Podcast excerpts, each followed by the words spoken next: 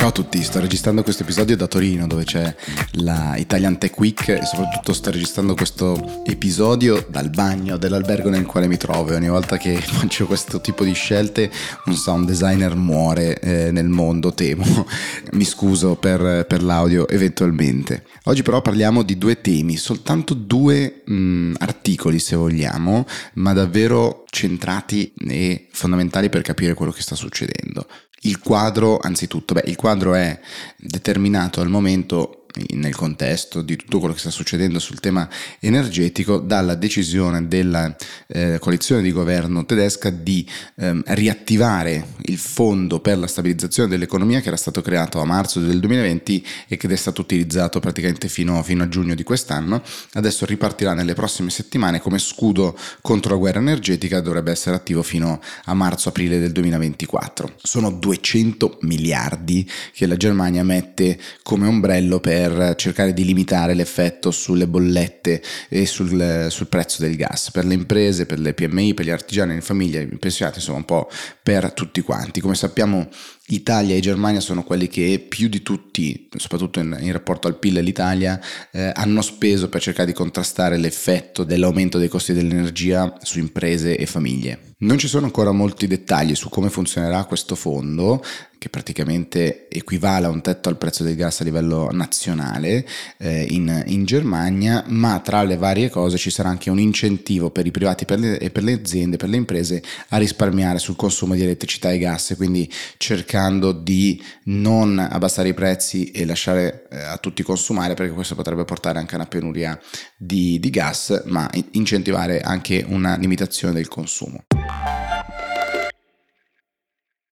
Sono poi tutta una serie di altre misure, c'è il taglio dell'IVA sul gas dal 19 al 7%, ci, insomma ce ne, sono, ce ne sono diverse, ma eh, perché è così interessante questo? Beh, perché la decisione tedesca ha un enorme impatto su di noi, sull'Europa, sull'Italia e anche sulla politica. Usiamo quindi il, un articolo del foglio che apre esattamente così questa mattina, dice la prima reazione è quella di buttarla in politica e mh, mm, crea un, un virgolettato e dice bisognerebbe chiedere un commento a Letta che era da Scholz in campagna elettorale e ehm, a chi dice che siamo tutti europeisti dicono a via della scrofa. E perché questo? Beh, perché mh, mm, si mischiano un sacco di elementi che sono eh, usciti in campagna elettorale. Come sappiamo, eh, appunto, Enrico Letta negli ultimi giorni di campagna elettorale era volato a Berlino e aveva incontrato Scholz, ehm, il quale si era detto preoccupato di quello che poteva succedere se, se Meloni veniva eletta e, o vinceva le elezioni e ehm, insomma de, dell'importanza l'importanza di essere nel contesto europeo e poi ricorderete quante volte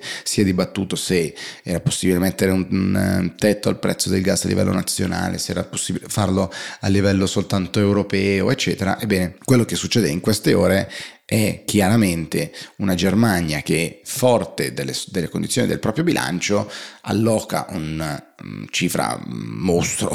di 200 miliardi, eh, la mette sul tavolo e dice io provo a risolvermela così in casa sostanzialmente, ma l'effetto qual è? Beh, quello di, che dice Mario Draghi eh, in una nota abbastanza ufficiale, dice così le soluzioni europee si allontanano perché se ognuno fa da sé, naturalmente non ha più senso sedersi a un tavolo tutti quanti insieme. Oggi c'è il ministro Cingolani a Bruxelles per la riunione con gli altri ministri del, dell'energia e dice ci sarà da battagliare perché questo sostanzialmente è un po' il, mm, il contesto e il contesto è molto complicato perché ritorniamo a vecchie divisioni che eh, magari qualcuno di voi ricorda tra i falchi, eh, i frugali, quindi, quindi, quelli che vogliono risparmiare di più, invece gli spendaccioni del, del, sud rispetto ai frugali del nord. Chi ha i conti in ordine, chi non ha i conti in ordine. Spoiler, siamo noi ad avere i conti non in ordine, sicuramente gravati da un enorme debito. E quindi Cingolani, il ministro Cingolani, riassumerebbe così in un virgolettato che riporta sempre il foglio con chi ha spazio fiscale si salva e chi non ne ha si arrangia, perché più o meno questa dovrebbe essere la situazione se non si trova un accordo in sede europea. Cosa interessante è che appunto arriva la nota ufficiale di Mario Draghi che dice mh, mm, davanti alle minacce di questi tempi non possiamo dividerci in, in Europa e praticamente a fine giornata poi arriva anche la nota di Giorgia Meloni che già suona molto proiettata a Palazzo Chigi e che suona tutto alla ricerca di una necessaria soluzione comune in seno di Commissione europea e di Unione Europea, ehm, tagliando un po', diciamo così, già le prime tentazioni di altri esponenti, a partire magari di Matteo Salvini che aveva twittato sul tema e ehm, di emulare quanto aveva fatto la Germania o comunque di dire c'è chi si fa i propri interessi e perché noi non potremmo quindi. L'impatto della crisi energetica sul nostro sistema è evidente, chiaro a tutti. Oggi tuona il presidente di Confindustria Lombardia su Sole 24 Ore, Guido Crosetto, che come sappiamo è cofondatore di Fratelli d'Italia, anche se eh, cerca di tenersi sempre più possibile lontano dalla politica, diciamo, eh, del, del, partito, eh, o meglio parlamentare, eccetera. Sono mesi che tuona su questo e oggi appunto eh, Salvini torna e dice eh, urge intervenire anche in Italia, altrimenti le nostre aziende non potranno più competere e lavorare. Ehm, il peso è sempre più, più alto, Confindustria Lombardia dice i primi già in primavera potranno saltare, cioè le prime aziende dovranno chiudere perché non in grado di sostenere un costo dell'energia a questi livelli immaginate quelle più energivore, si faceva il caso di eh, coloro che, che eh, producono l'ammoniaca che poi serve nei fertilizzanti, dice le più energivore, le aziende più energivore sono all'inizio di tutta la catena, se saltano i primi anelli poi a cascata le difficoltà arrivano lungo, eh, lungo tutta la catena del valore. Ed è interessante appunto perché si, si mescolano diciamo così tutti i temi della campagna elettorale, il ruolo dell'Europa, eh, la capacità, la necessità di sedere ai tavoli e trovare una soluzione. Come sappiamo, 15 paesi hanno mandato una lettera alla Commissione europea, il Presidente della Commissione europea, tedesca però, eh, ha abbastanza ignorato quella lettera, eh, creando parecchi malumori da parte di, appunto, dei, dei 15 mandatari, Italia inclusa naturalmente. E quindi ci sono giorni interessanti, diciamo così, per chi è a Bruxelles e siede a quei tavoli. Segnalo sul Sole 24 Ore anche un focus che arriva dall'Energy Summit organizzato proprio al Sole 24 Ore, molto interessante perché ci sono diversi dati che sono forniti dalle aziende che hanno partecipato all'evento, alla necessità insomma di quali sono le priorità del nostro sistema, da ovviamente rimuovere i freni della burocrazia, a cercare risposte nel, nel digitale e nella costruzione di reti resilienti, eccetera. Quindi davvero diversi spunti per comprendere a pieno quello che è insomma un sistema molto complesso e in una fase di enorme mh, trasformazione. Cambiando invece completamente argomento, il secondo tema di oggi che ho trovato particolarmente interessante e eh, sempre su Sole 24 ore ci sono due diversi pezzi, eh, tra cui uno di Carlo Altomonte, che è un professore della Bocconi ed è il direttore scientifico del PNRR Lab della, della Bocconi, appunto. E questo intervento di Altomonte, insieme a un altro articolo del Sole 24 ore, sono davvero importanti perché evidenziano due cose. Il primo è la spesa eh, ad oggi effettuata, cioè secondo i piani l'Italia avrebbe dovuto spendere entro la fine di quest'anno 41,4 miliardi in interventi del PNRR, il calendario dice sempre sole 24 ore, era stato rivisto nel DEF di aprile tagliando la spesa a 33,7 miliardi, cioè 7 sotto la prima previsione, ora la NADEF, come sappiamo la nota di aggiornamento al documento di economia e finanza che è stata approvata in questi, in questi giorni,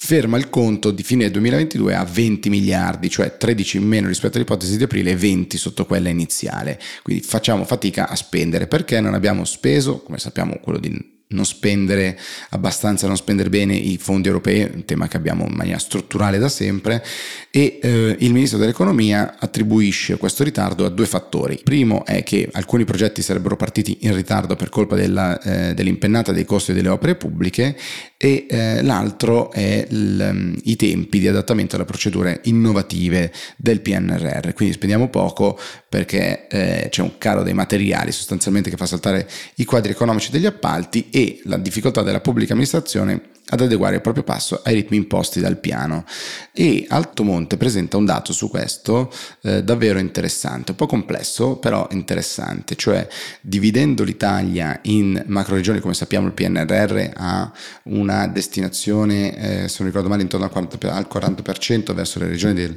del mezzogiorno, ma se andiamo a guardare le distribuzioni, eh, e la correlazione con la qualità delle istituzioni, ci sono dei risultati diversi tra nord e sud e eh, Altomonte prova proprio a sottolineare la necessità di trovare, diciamo così, una mh, mm, via più univoca per questo. Quindi che cosa dice Altomonte? Lui dice che nelle regioni del nord la qualità istituzionale non influenza in maniera significativa la quota di finanziamento eh, pro capite, mentre nel mezzogiorno questa relazione è positiva, cioè le regioni del mezzogiorno ricevono in media più fondi, ma al loro interno sono le province con qualità istituzionale relativamente più alta quelle che attraggono più risorse. Quindi Altomonte dice così si creano due situazioni, cioè se vogliamo che il PNRR distribuisca risorse dove queste possono rendere di più, al netto della scelta politica della destinazione del 40% al sud, risulta problematica la mancanza di correlazione tra la qualità istituzionale e le risorse che notiamo nel nord, cioè nel nord